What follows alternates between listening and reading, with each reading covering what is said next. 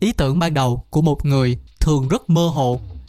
Người ta hay gọi ý tưởng là tia cảm hứng đầu tiên. Đôi khi ý tưởng là một sự quan sát hay là một cảm giác. Với biên kịch peter hedges, khi làm phim pieces of april, những mảnh ghép tháng tư, ý tưởng tạo nên một bộ phim là một tình huống. Khi ông biết có một nhóm bạn trẻ tổ chức lễ tạ ơn đầu tiên ở new york. Nhưng mà lò nướng của họ bị hỏng. Do đó họ phải gõ cửa từng nhà hàng xóm cho đến khi mượn được lò nướng. Tình huống này làm cho peter hedges khá là ấn tượng. Một cách rất là tuyệt vời để làm quen và nói chuyện với những người bạn mới. Ông đã ấp ủ nó và sau đó làm ra bộ phim. Nhưng trước đó, ý tưởng chỉ là một cánh đồng màu mỡ. Peter hedges biết rằng ông sẽ có nhiều thứ để làm trên cánh đồng này. Nhưng ông chưa biết phải làm gì hết. Cho nên ý tưởng chỉ mới là ý tưởng, chứ chưa được chuyển thành một câu chuyện. Yếu tố cơ bản nhất của phim là hình ảnh và âm thanh. Hình ảnh được ghi lại bằng máy quay, còn âm thanh được ghi lại bằng micro. Khi bạn ngồi ở trong rạp phim, bạn sẽ thấy diễn viên và bạn sẽ hiểu được câu chuyện mà bộ phim đang kể bối cảnh của bộ phim, chủ đề của bộ phim. Tất cả những thứ đó được truyền tải bằng hình ảnh và âm thanh, được ghi lại bằng máy quay và micro. Nhưng máy quay và micro không ghi lại được ý tưởng hay là những ham muốn, hay là những ý định, hay là những cảm giác. Mà chúng chỉ có thể ghi lại những diễn biến, diễn xuất có thể nhìn thấy được của các diễn viên, hành động của họ và cách mà họ đưa ra những quyết định, cách mà họ cảm nhận. Ở trong kịch sân khấu, có khái niệm về viết thành kịch kịch hóa, hay tiếng anh là dramatization, tức là chuyển đổi những thứ còn mơ hồ, những thứ không thể hiện ra bên ngoài, thành những hành động, hành vi và những sự kiện có thể nhìn thấy được và nghe được. Điều đầu tiên ở trong nghệ thuật kể chuyện căn bản, đó là những yếu tố cần thiết để tạo nên một câu chuyện bước tiếp theo trong quy trình là biến nguồn cảm hứng ban đầu của bạn trở thành một câu chuyện đầy kịch tính. Hay nói một cách khác là bạn sẽ biến ý tưởng thành một câu chuyện. Để làm được điều đó, bạn cần hiểu những đặc điểm cơ bản của một câu chuyện có kịch tính là gì. Hầu hết những bộ phim hư cấu đều có 5 yếu tố cơ bản. Thứ nhất là nhân vật chính. Thứ hai là tình huống kịch tính và câu hỏi chủ đề. Thứ ba là mâu thuẫn ở trong bộ phim đó và những cái giá phải trả của nhân vật chính. Thứ tư là diễn biến và sự phát triển của nhân vật. Thứ năm là cách giải quyết và ý nghĩa của câu chuyện hay là bộ phim. Bây giờ thì chúng ta sẽ đến với nhân vật chính. Chính kịch hay còn gọi là drama thường dựa trên những điều đã xảy ra đối với các nhân vật. Những thứ mà các nhân vật làm và cách mà nhân vật thay đổi, cho dù câu chuyện được kể ở đây là gì đi nữa tất cả đều bắt đầu với nhân vật. Không thành vấn đề nếu bộ phim của bạn nói về một giám đốc điều hành còn độc thân trong phim Waking Dreams hay là một người Trung Quốc mới nhập cư trong phim When I Was Young, một chàng trai lịch sự dịu dàng trong phim Viler 1428 một nhân viên văn phòng buồn chán trong bộ phim Black Hole, một kẻ lạc loài trong xã hội trong phim The Wake, hay thậm chí là một túi nhựa màu nâu ở trong siêu thị, trong bộ phim Plastic Bag. Nhân vật chính là yếu tố thu hút sự chú ý của khán giả, làm cho khán giả tham gia vào bên trong câu chuyện. Họ muốn biết nhân vật chính sẽ trải qua những chuyện gì. Một bộ phim kết nối được với khán giả, thì nhân vật chính của phim đó phải thật sự hấp dẫn và làm cho mọi người muốn xem. Một cách phổ biến để có thể làm được điều này, đó là tạo ra một nhân vật làm cho người ta thích thú hoặc là làm cho người ta ngưỡng mộ. Một người thể hiện ra những khao khát, nhu cầu và bản năng rất con người. Một người có thể bị tổn thương, có những phẩm chất cao đẹp như là công bằng, dũng cảm, tốt bụng, dám đứng lên vì lẽ phải. Một nhân vật mà làm cho khán giả tự xem họ như là nhân vật, có thể đồng cảm hoặc ít nhất là có thể thông cảm.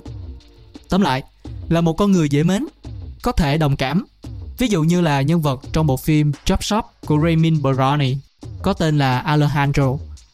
Một cậu bé 12 tuổi, mồ côi cả cha lẫn mẹ.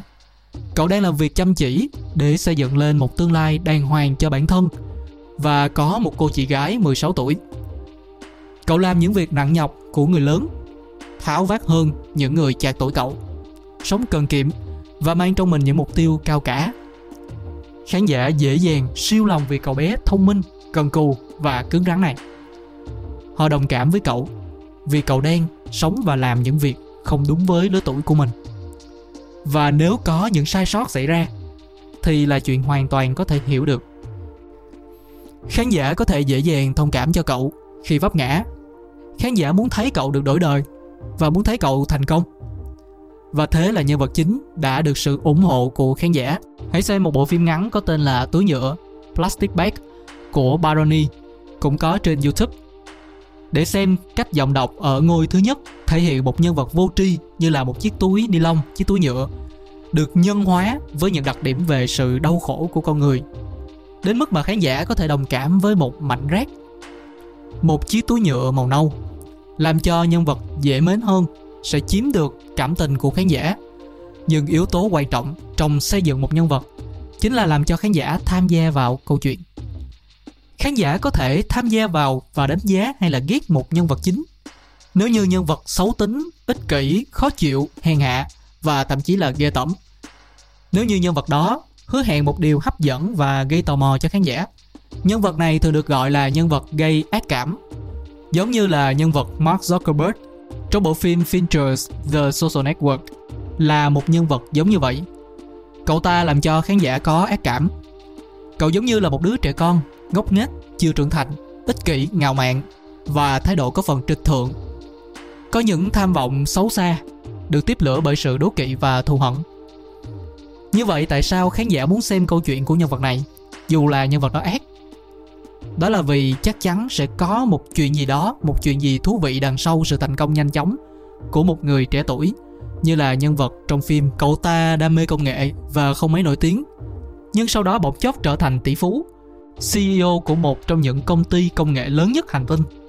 Đặc biệt, họ thắc mắc sự thành công đó có được đánh đổi bởi đạo đức hay là những mối quan hệ về tình bạn hay là tình yêu hay không thật kỳ lạ là một cậu thanh niên trước đó không có kỹ năng giao tiếp xã hội, lại trở nên giàu có bằng cách tạo ra mạng xã hội. Về mặt công nghệ, cậu ta nắm vững những con số 0 và 1 hay là ngôn ngữ lập trình. Nhưng về mặt cảm xúc, cậu không thể cư xử như một người bình thường trong giao tiếp hàng ngày. Đúng là trớ trêu. Nhưng mà nhờ đó lại tạo ra sự thú vị ở trong bộ phim. Vậy, có điều gì về nhân vật này mà chúng ta chưa hiểu hay không?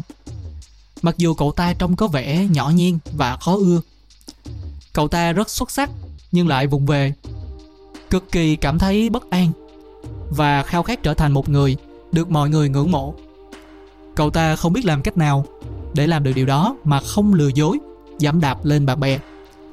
Khi xem bộ phim đó, có thể là bạn rất khó để có thể tìm được cảm giác đồng cảm với nhân vật, với anh chàng tỷ phú trẻ nhất hoa kỳ này. Nhưng ở một mức độ nào đó họ có thể kết nối và bị thu hút vào câu chuyện của cậu ta. Tưởng tượng, có một đường thẳng nằm ngang và phía bên phải của đường thẳng đó là những nhân vật tạo ra thiện cảm. Còn phía bên trái của đường thẳng là những nhân vật tạo ra sự ác cảm. Ở trong điện ảnh, các nhân vật được tạo ra nằm đâu đó giữa hai cực này. Một số nhân vật được ngưỡng mộ, còn một số khác là những nhân vật gây ra sự phiền phức bạn có thể nhận thấy trong ví dụ vừa rồi, mình đã nhắc về những nhân vật chính. Họ là ai? Và chuyện gì xảy ra với họ? Khán giả đồng cảm với nhân vật và kết nối với tình cảm của nhân vật đó như thế nào? Nó cũng giống như là khi ta quen biết một người, hiểu về họ, biết về những thứ mà họ làm, rồi ta đưa ra kết luận họ là người như thế nào. Chúng ta đánh giá một người dựa trên những gì mà họ làm. Vì vậy, ở trên màn ảnh, không thể nào truyền đạt một nhân vật mà không cho khán giả xem nhân vật đó làm gì? Đừng quên nhấn đăng ký kênh để không bỏ lỡ số ra tiếp theo. Nếu bạn có hứng thú với những chủ đề khác, thì hãy ghé thăm các kênh của quần đảo podcast. Còn bây giờ thì mình xin cảm ơn và hẹn gặp lại vào video lần sau.